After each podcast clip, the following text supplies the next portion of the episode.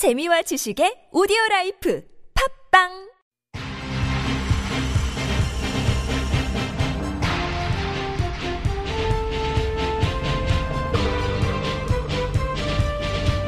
색다른 시선 김종배입니다.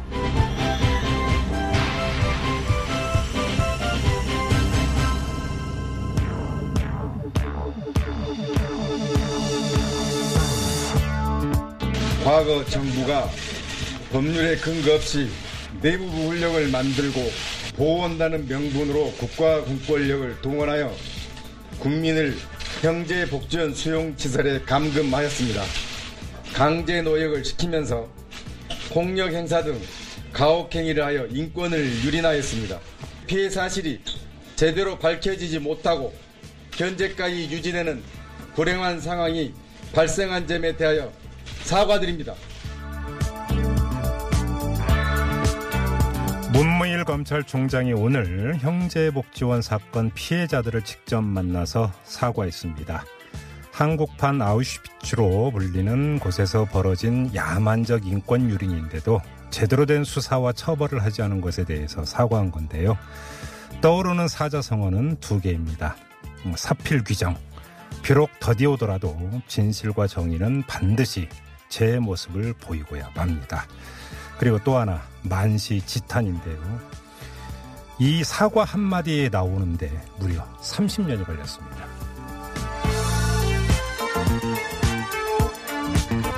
색다른 시선 김종배입니다는 오늘도 우직하게 하루를 정리해드립니다. 지금 바로 시작합니다.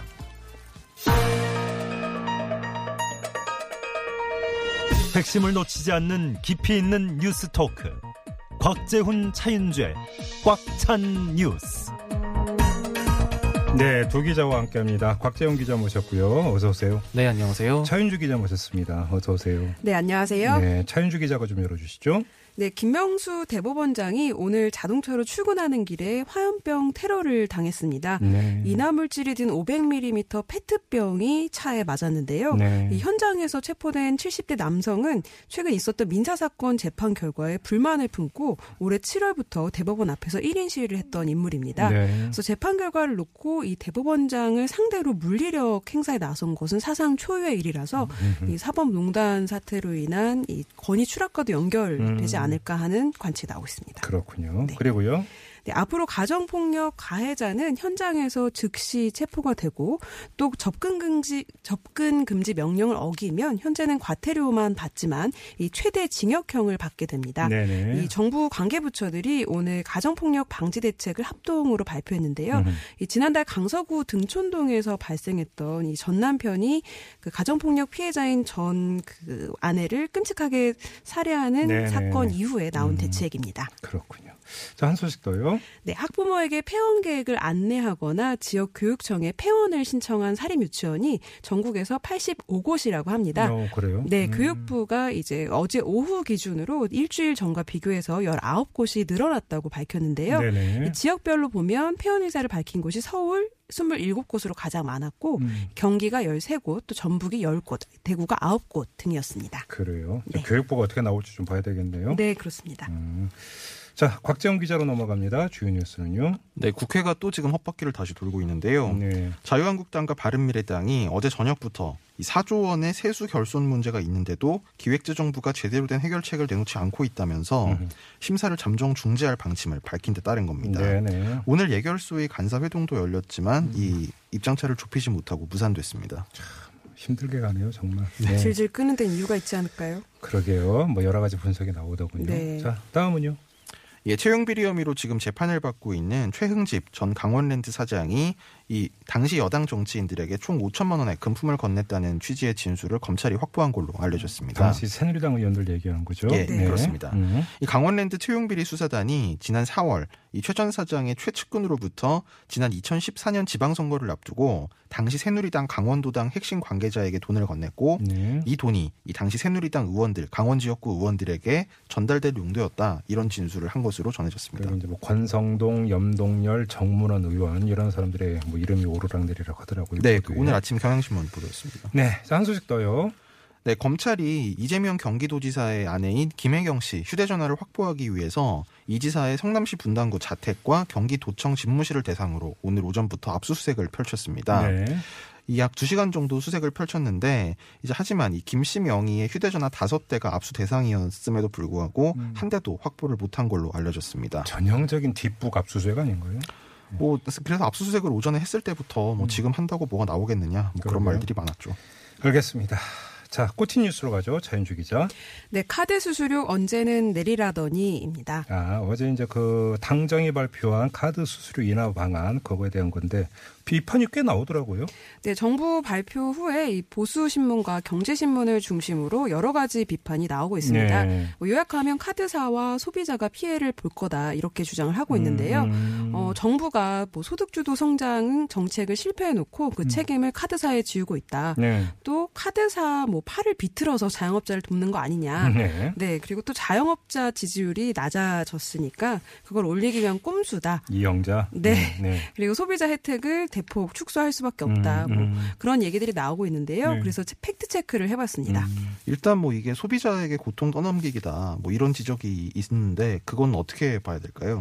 네, 을 대 을의 갈등이 뭐 있을 거다 이런 경고까지 있는데 좀 과해 보이긴 하고요. 네. 예, 사실 소비자 혜택을 줄이는 문제는 좀 불가피한 측면이 있습니다. 음. 지금 뭐 소비자 혜택이라고 하면 이 포인트, 뭐 각종 할인, 또 무, 무이자 할부 이런 것들인데요. 그렇죠. 이 카드 회원들이 누리는 부가 서비스 가 이 정부에 따르면 이 연회비의 7배 이상이라고 해요. 음. 합리적인 조정이 필요하다는 거죠. 음. 근데 이게 왜냐하면 누군가의 주머니에서 나오는 돈일 텐데 네. 다소 조정할 수밖에 없다는 겁니다. 음. 그리고 또 이게 그 디지털 시대 뭐 정보 격차라고 해야 되나요? 그런 문제와도 관련이 있는데 네. 어, 금융 정보나 뭐 각종 혜택을 잘 아는 사람들 음. 그런 사람들이 좀 과도하게 누리고 있어서 음. 어, 그런 부분은 평준화할 필요가 있다는 겁니다. 음.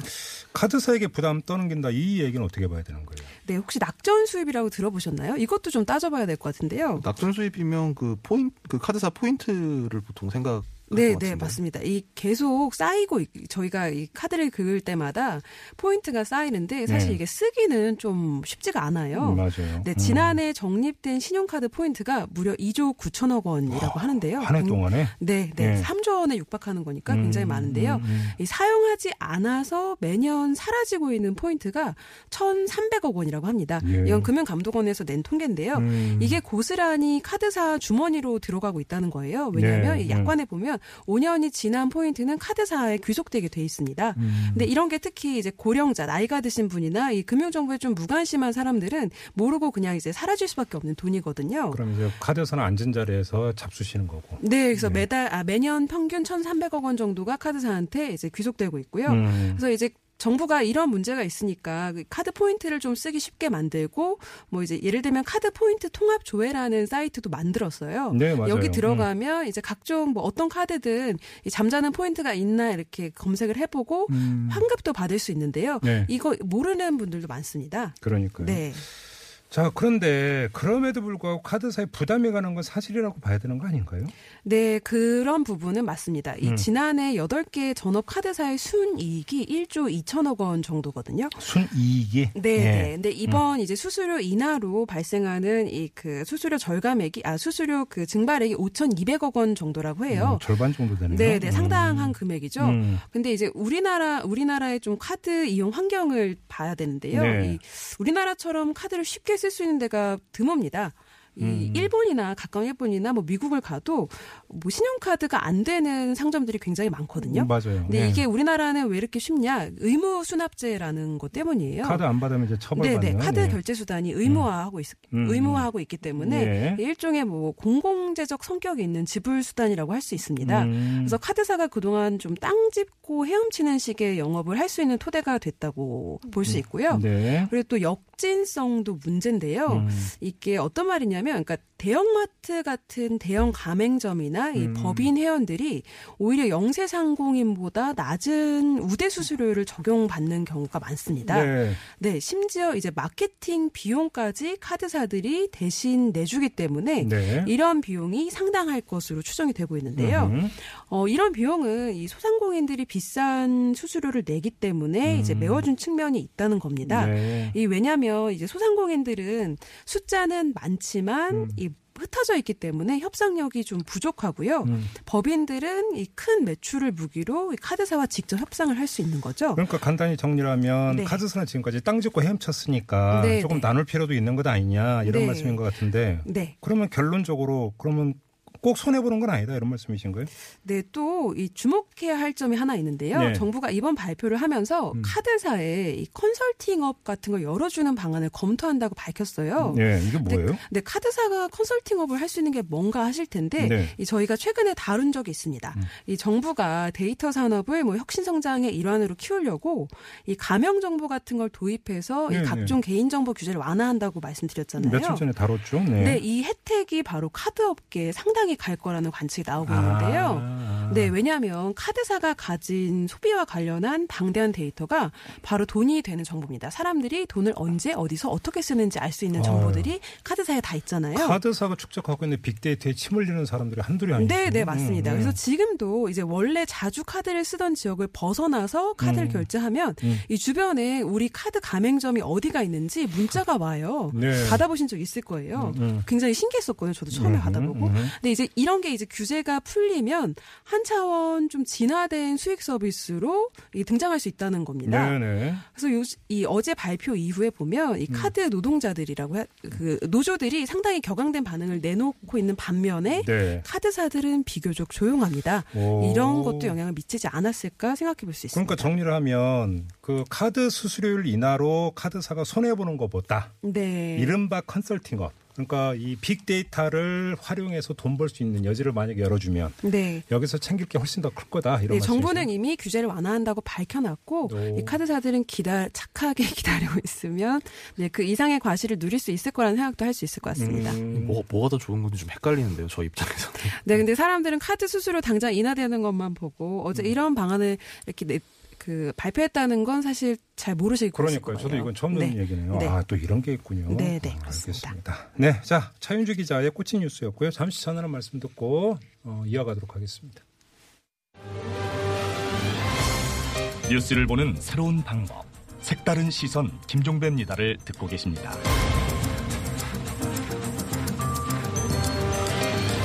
네, 꽉 찬 뉴스 진행하고 있는데요. 이번에는 곽재훈 기자에게 마이크 넘깁니다. 꽂힌 뉴스는요? 예, 어제 오늘 좀 화제가 된 건데요. 가짜 뉴스와 피싱 메일입니다. 어, 뭐예요, 이게? 어제 오늘 연달아서 청와대 김의겸 대변인이 아주 목소리를 높여서 브리핑을 한 음, 내용인데요. 음, 음. 이게 내용이 어떤 거냐면 이게 청와대 비서관이 어디 외부 학회에 가서 강연한 자료라면서 음. 메일이 메일로 어떤 자료가 뿌려졌는데 음. 알고 보니까 청와대랑 무관한 가짜 자료였던 아, 겁니다. 예, 예. 뭐 얼핏 들은 것 같은 좀 일단 정리를 좀 해주세요. 어떻게 된 건지. 이게 일단 이 가짜 메일만 해도 두 음. 건이에요. 음. 이게 첫 번째로는 이번 달 13일에 누군가가 그 누군가는 아직 밝혀지지 않았는데요. 네네. 누군가가 청와대 그 국가안보실의 권희석 안보전략 비서관 명의를 도용해서 음. 외교안보 전문가들에게 그러니까 고- 그 권비서관 명의로 제가 곧 아주대에서 발표할 내용입니다. 라면서 음. 어떤 파일을 보내요. 네. 그리고 또 17일에는 이 아주대 중국정책연구소 연구원 이메일 계정으로 음. 이걸 해킹했다고 하는데 네. 이 연구소에서 이제 그 개최하는 학술 회의가 있어요. 음. 여기에 이 권비서관이 참석할 예정인데 음흠. 여기서 발표할 내용이다라면서 음. 이 한반도 및 동북아 정세 평가와 전망 이런 제목으로 PDF 파일을 보냈습니다. 네. 요거를 이제 한 언론사 그러니까 아시아경제신문에서 이걸 입수해서 보도를 하면서 음. 청와대가 이틀 연달아 긴급 해명을 하는 해프닝까지 벌어졌습니다. 그런데 이게 사실이 음, 음. 아니라는 거잖아요. 네. 청와대는 정확히 뭐라고 얘기하나요? 일단 첫 번째로 어제 오후 3시에 이 김의겸 대변인이 이 내용은 청와대나 안보실에서 작성한 게 아니다. 뭐 음. 내용으로 보나 서체로 보나 그렇고 워터마크도 없다. 음. 그래서 이걸 그 엄중 조처를 할 거라고 예고를 했고 워터마크라는 게 이제 프린트하면 종이 정 가운데에 예, 예. 나타나는 마크 얘기하는 거죠. 예, 맞습니다. 예, 예. 그리고 오늘 오후 2시 반경에 또 재차 브리핑을 했는데 음. 이 문재인 대통령 지시사항이라면서 네. 청와대 국가안보실이 오늘 오전 이 안보실을 사칭한 가짜 메일이 외교 전문가들에게 발송되고 음. 결국 기사화된 사건에 대해서 경찰청 사이버 수사과에 수사 의뢰서를 어. 발송했다 이렇게 발표했어요. 청와대관이 상당히 단호하기도 하고 세기도 하고 이러네요. 맞습니다. 이게 뭐 아무래도 내용이 그러니까 음. 그 내용이 뭐냐면 한미 갈등이 상당히 심각하다. 음. 이런 내용을 청와대 비서관이 발표를 했다는 거니까 네. 이걸 좀 이렇게 시급하게 부인해야 될 필요성은 분명히 있어 보이고요. 네. 왜냐하면 이 내용을 보면 한미가 대북 정책을 놓고 사사건건 대립해 온 게 사실이다. 음. 뭐 이렇게 돼 있거든요. 어, 그래요? 아, 뭐 아무래도 그렇다 보니까 이제 좀 긴급하게 대응해야 될 필요성이 있는 것 같은데 음. 뭐 문제는 딱 그것만은 아닌 것 같아요. 그럼 또 다른 배경이 있다라는 거예요? 그러니까 이 예를 들면 이런 건데요. 네. 이 권비 그 학술회의를 한다는 사실은 이 그 연구소 홈페이지에 공지가 된 건데 네. 거기에 이 권비서관이 참석한다는 사실은 공지가 안 돼 있었습니다. 아, 그래요? 그러면 이분이 참석한다는 사실도 사실 일반인들은 알기가 좀 어려웠을 텐데 어, 그렇네. 예. 예, 참석한다는 걸 알고 이분을 사칭해서 메일을 보냈다. 음. 그 보낸 사람들도 정부에 자문을 하는 전직 고위 관료 등 전문가 그룹한테 보냈다는 거는 네. 이게 상당히 지능적일 뿐더러 이 해당 분야를 상당히 빠삭하게 알고 있는 사람이 뭔가 이 장난을 쳤거나 뭔가 해킹을 시도했거나 네. 이런 가능성이 있다는 건데요. 네, 빠삭은 빼시고요. 아 죄송합니다. 네. 그 연구소 소장인 이 음. 그 김문규 교수 김문규 교수라는 분이 음. 조금 전에 페이스북에 글을 썼는데 음. 이분도 업계 내막을 아주 가까이서 잘 아는 집단의 소행으로 추정된다 음. 이런 추정을 썼어요. 네. 그리고 사실 최- 그 이번에 정말 문제가 불거진 거는 언론 지상을 타면서 이렇게 된 건데 네. 뭐 알려지지 않아서 그렇지 이런 사례가 굉장히 비일비재하게 많다고 어, 합니다. 혹시 더 있나요, 그러면? 이게 참 기가 막힌 사례들이 많은데요. 네. 어떤 전문가 교수 얘기인데 음. 정부에 자문을 하기 시작한 이후로 이런 피싱 메일이 정말 많이 온다면서 네. 이름만 대면 알만한 아주 유명한 이 외교안보 분야 원로 교수가 자기한테 무슨 청와대 보고서인데 한번 검토해봐라 이러면서 네. 메일을 보냈길래 열어봤는데 네. 파일이 안 열리더라는 거예요. 네. 그래서 전화를 해서 교수님 저한테 뭐 보내셨던데라고 음, 했더니 음. 자기는 그런 거 보낸 적 없다고 했다는 겁니다. 헐. 음. 그래서 네 찜찜해서 결국 컴퓨터를 그 정리하고 음. 메일 한번 음, 비우고 막 그렇게 음, 했다는 거예요. 음. 근데 이 정도라면 뭐 우연이라고 하긴 어려울 것 같고 뭐 우발적인 장난이라고 볼 수도 없겠어요. 그렇죠. 이제 왜냐하면 이 메일을 받은 교수와 그 메일을 보낸 걸로 사칭한 사람이 원래 친분 관계가 있다는 걸 알아야 되니까요. 그러니까요. 그이 유명한 그 학자들 이름이 사칭되는 경우도 있고 음. 뭐 전 통일 장관 이름을 사칭해서 보내는 경우도 있고 오. 그리고 또 어떤 경우에는 이 스티븐 비건 그 미국 대북 국무부 대북정책 특별 대표가 방한을 하는데 예. 실제로 방한을 앞, 한 실제로 방한을 했을 때예요. 음. 그 며칠을 앞두고 그래서 비건이 한국에 오는데 한국 전문가들과 모임을 갖는데 당신을 초청합니다. 이런 메일이 왔다고 해요. 네. 근데 이게 가짜였다고 해요. 어, 그래요? 예.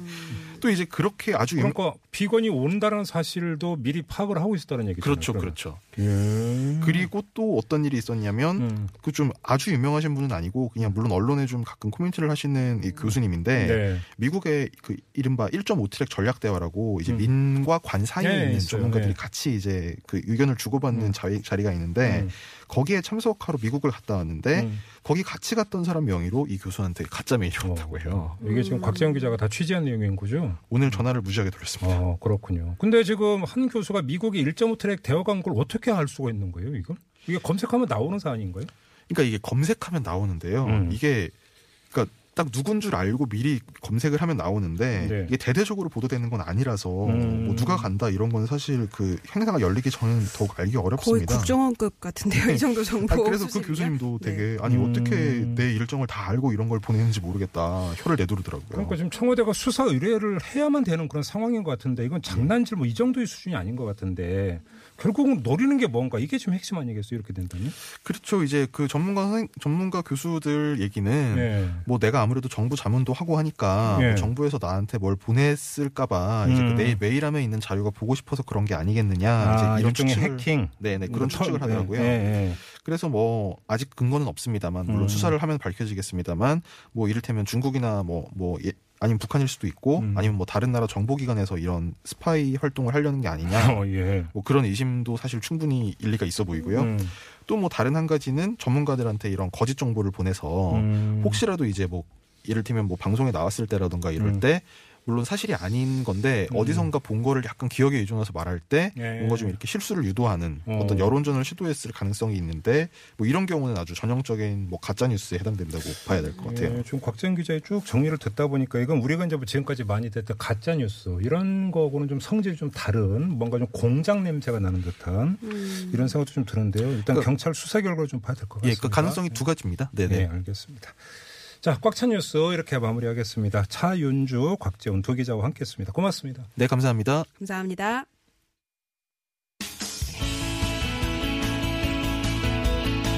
청취자 여러분의 다양한 의견이 모여 색다른 시선이 만들어집니다.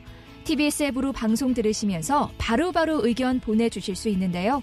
앱을 통해 참여가 어려우신 분들은 50원의 유료 문자 우물정 0951이나 카카오톡 플러스 친구를 통해서도 참여하실 수 있습니다. 여러분만의 색다른 시선 기다립니다.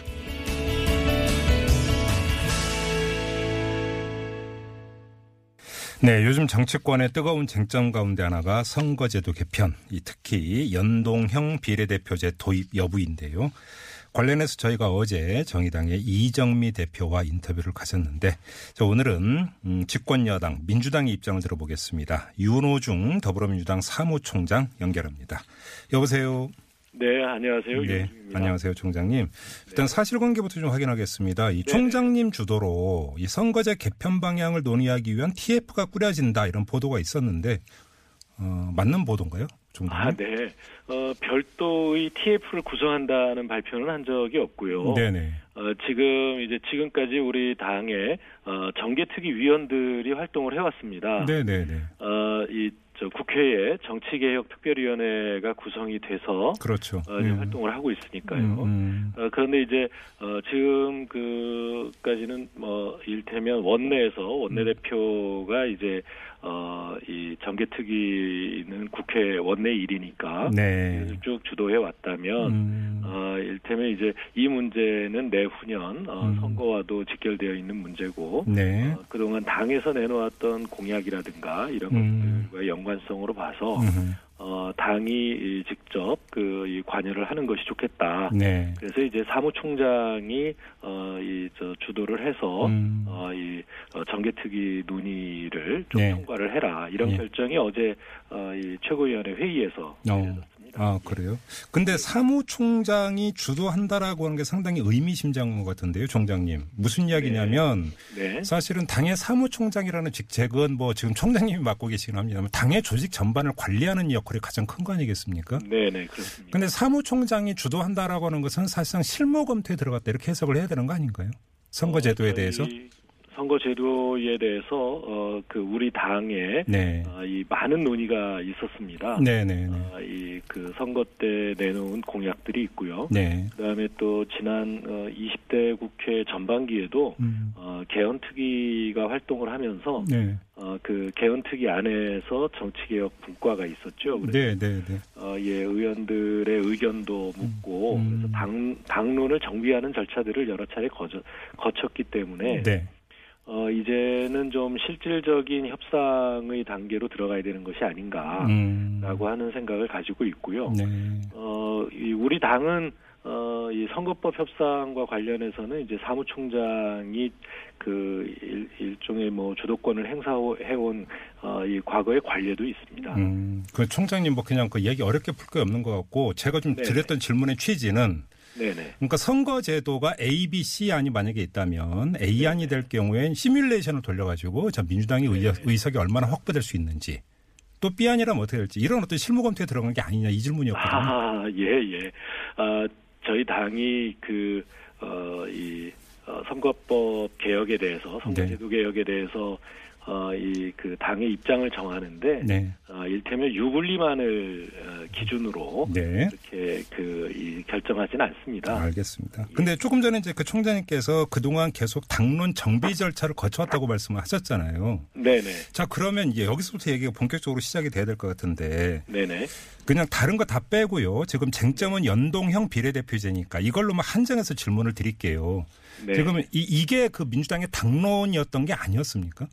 아, 우리 당의 그 당론은 네. 정확히 말씀드리면, 예. 어, 이, 그 권역별 정당 명부 비례대표제였습니다. 권역별 비례대표제였다. 네네. 예. 그러니까 지금 현재는 이제 전국 단위 비례대표를 운영을 하고 있지 않습니까? 네네. 아, 그렇, 그렇게 하다 보니까 음, 이 특, 특히 이제 지역 정치, 그러니까 지역주의 정치가 좀 팽배해 있을 때, 네. 아, 심각했습니다만, 음, 어, 어, 이, 이 특정 지역에서 이제 이, 어, 의석을 확보하지 못하는 정당들이 생기는 거죠. 네. 그러니까 그 지지율이 있음에도 불구하고 지지자들이 음. 있음에도 불구하고 음흠. 그런 것들을 이제 어, 권역별 비례대표로 보완을 하자 이런 것이었고요. 예. 어, 연동형이라는 것은 그말 그대로 그러니까 어, 정당 득표율과 의석수를 연동하자, 연동시키자, 그렇죠. 연계시키자는 그런 뜻입니다. 그렇죠. 그러니까 예. 어, 뭐 권역별이든 전국 단위든 음, 아, 이그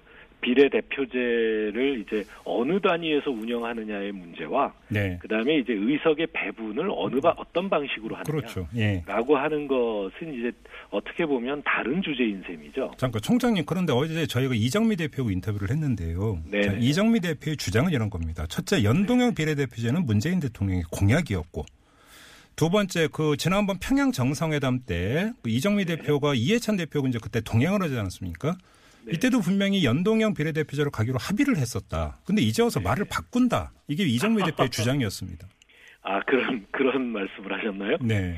어, 그 우선 첫째 이제 사실을 확인해 드릴 부분이 있습니다. 네네. 어, 이 저희는 어, 2012년 대선 네. 총선, 네. 2016년 총선, 음. 그리고 17년 작년 대선에 이르기까지 네. 어, 이 단 한 번도 어, 연동형 비례대표제라고 하는 것을 명문화해서 음. 어, 이그 공약으로 발표한 적은 없습니다. 그래요?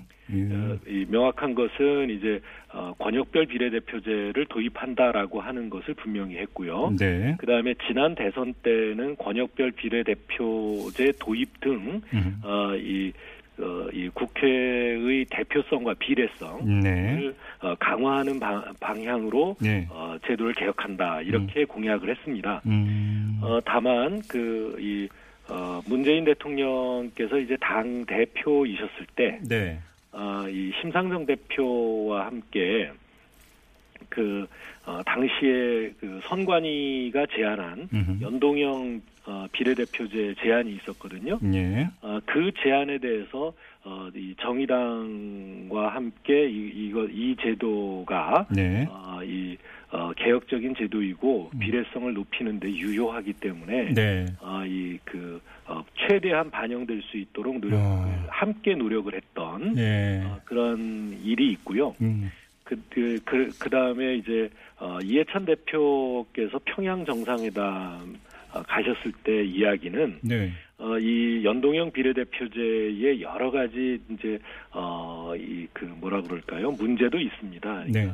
국민들께서 수용하기 어려운 측면이 뭐냐 하면, 음. 연동형 비례대표제를 하려면, 어, 지역구 의석과 네. 특히 이제 독일식은 그렇습니다. 독일식 어, 100% 연동형. 네. 이거는 지역구 숫자와 어, 이 비례대표 의석 숫자가 거의 동일합니다. 1대1입니다. 그렇죠. 예, 예. 예, 그, 그리고 어, 그 어, 정당 투표율에 따라서 의석을 보정을 다 해주기 때문에 음. 네. 결국 다 조정을 하고 나면 음. 의, 의원 정원 그러니까 의석 정원보다 초과 의석이 발서, 발생을 하게 됩니다. 네, 네. 비율을 맞추다 보니까 음, 음. 이제 그런 면에서 보면 어, 현재 300명 정원을 유지하더라도 초과 의석이 발생하게 되는데 네. 어, 우리나라 같은 경우 뭐 독일을 그 예를 예를 들면 음. 이것이 이제 그렇게 되면 한 어, 350에서 한 370명 정도가 될 가능성이 있어요. 의원 정수가 늘어난다. 의원 예. 정수를 늘린 게 아니라도 예. 연동형 도입 비례대표제를 도입함으로써 네. 비율을 맞춰주다 보니까 음, 음. 분소 정당에는 이제 의석을 더 얹어주는 거죠. 그래서 네. 어, 이 그 비율을 맞추려면 음. 결국 그 정원을 초과하는 의석이 발생하는데 네. 이런 부분에 대해서 국민들의 수용이 쉽지 않다. 알겠습니다. 그래서 예. 그래서 이제 평양 정상회담 때 이해찬 음. 대표께서 정동영 대표나 어, 이정미 대표께 어, 하신 말씀은 그런 겁니다. 네. 어, 그 이런 부분은 우리 당이 음. 의석을 늘리, 늘리지 않는다는 어, 이 입장을 가지고 있기 때문에 네. 연동형 비례대표제로 가면 좋겠으나 음. 그것을 우리 당이 제안하기는 매우 어렵다. 아, 이, 그, 그래요? 다른 야당들에서 제안한다면 우리가 검토하겠다. 이런 정도의 이야기를 한 어, 그런 내용을 이제 알겠습니다. 합의다. 이렇게 말씀하고. 지금 이제 이 말씀은 또 어제 이정미 대표 인터뷰 내용과는 다르기 때문에 저희가 또 다시 아, 예, 교차 검증을 해야 되는 문제로 예, 이렇게만 그 과제로 남겨두도록 하겠고요. 자, 그러면 네. 총장님의 말씀을 중간 정리하면 네네. 민주당의 지금의 당론은 권역별 비례 대표제다. 이렇게 이해를 하면 되는 거죠, 총장님. 네네. 자, 그러면 권역별 비례 대표제가 그 당론이라면 의원 정수는 그대로 300명으로 가는 거고요. 네네. 그러면 이제 그러면 권역별 배분안도 마련을 했습니까, 총장님? 권역별 비례대표 이제 그 의석 배정이라든지 이런 문제도 다 정리가 됐나요? 그러니까 저희의 입장은 어, 연동형 비례대표제와 같은 네. 그러니까 어, 배분 방식에 있어서 네. 어, 비례성을 높이는 방향으로 검토를 하겠다라고 하는 입장인 것입니다. 음, 그럼 이제 권역별로 비례 의석을 몇 석을 줄지 이런 것까지 구체적인 그 실무 검토 작업은 아직 진행이 안 된 거네요. 아직 진행이 안 돼 있고요. 네. 자, 그러면 지금 야 3당은 네. 연동형 비례대표제로 가야 된다고 이제 강하게 주장을 하고 있는데 네. 민주당이 만약에 연동형이 아니라 권역별 비례대표제가 당론이고 이걸 추진한다면 합의가 도출되는 건 거의 불가능하다고 봐야 되는 거 아닙니까, 총장님? 어, 아닙니다. 둘은 서로 배치되는 개념이 아니기 때문에요. 예, 예. 그러니까 권역별로 가면서도 연동형이 가, 가능할 수 있습니다. 그러면 그게 얘기되는 이른바 권역별 연동형 비례대표제 말씀하시는 건가요? 어, 예, 그렇게도 가능할 수 있습니다. 물론 그것을 저희 어, 민주당의 안으로 확정한 것은 아닙니다만, 네. 예, 그 뭐 그런 방법도 고려해 볼 수 있는 것이죠. 음, 그러면 그 방안도 지금 민주당에서 검토를 하고 있는 방안 중에 하나인 건 맞습니까? 아니, 아직 그 검토를 하고 있는 방안 중에 하나다라고까지 예. 말씀드 릴 수는 없겠습니다. 그래요. 자, 그러면 가능하다, 검토할 수 있다. 예. 정계특위가 사실은 활동 시한은 연말이잖아요. 얼마 안 남았는데. 네네. 자, 그럼 민주당이 정계특위에 이게 우리 당 아니다라고 최종적으로 내놓는 시점은 언제로 생각하면 되는 건가요? 어, 저희도 되도록이면 빨리 이그 안을 어, 이, 뭐 마련하려고 하는데요. 음. 네. 그런데 이 문제는 그렇습니다. 이게 어, 어느 당의 당 안이 나오면 네. 당 안이 나오면 그것으로 어, 어이 그 저 뭐 여러 정당의 또 안들이 나오지 않겠습니까? 음. 그 정당들의 어, 이 주장을 어, 이뭐 저 취합해서 네네. 절충안을 만들게 될 수가 있는데 네, 네. 그렇게 가면 어, 굉장히 그이 어, 뭐라 그럴까요? 그 단일화를 만들어내는데 음. 어려움이 생길 수가 있습니다. 알겠습니다. 총장님. 어느 당- 네. 마지막으로 짧게 하나만 질문 드리고 마무리할게요. 어제 이정미 대표에게 제가 질문 드린 게 있는데 혹시 민주당 쪽으로부터 네네. 일종의 절충안을 제시받은 적이 있느냐라고 이제 질문을 드렸더니 공식적인 차원에서의 절충안은 전달받은 적이 없지만 개인적인 개인적으로는 전달받은 바가 있다고 이야기를 했거든요. 혹시 관련 사실 알고 계시는 게 있습니까, 총장님? 어, 뭐 개, 개인적으로 전달받으셨다라고 하는 얘기는 우리 네. 당의 음. 어, 책임 있는 의견을 개인적으로 전달받았다는 얘기는 아닌 것 같고요. 네. 그러니까 이 개별 의원들과 어, 이 그 논의한 음. 어, 이 내용은 있다는 말씀인 것 같습니다. 우리 그래요? 당에서는 아직 어, 이 당론으로 어떤 어, 이 방안을 네. 정하지는 않았습니다. 그러면 그 과정에서 총장님은 아는 바가 없으신 거고요. 예, 예, 그렇습니다. 알겠습니다. 아, 일단 차이가 뭔지만 좀 확인해 보러 이런 인터뷰로 네네. 가름을 해야 될 것 같네요. 고맙습니다, 총장님. 네, 네, 감사합니다. 지금까지 더불어민주당의 유은호중 사무총장이었습니다. 네, 색다른 시선 김종배입니다. 2부 마무리하고요. 7시 6분 3부에 들어오겠습니다. 이 대만에서 국민투표로 탈원전 정책이 폐지됐다 이런 주장이 나오면서 우리도 탈원전 정책을 재검토해야 된다 이런 주장이 나오고 있는데요. 이에 대한 찬반 의견 차례로 들어보겠습니다. 잠시만 기다려 주세요.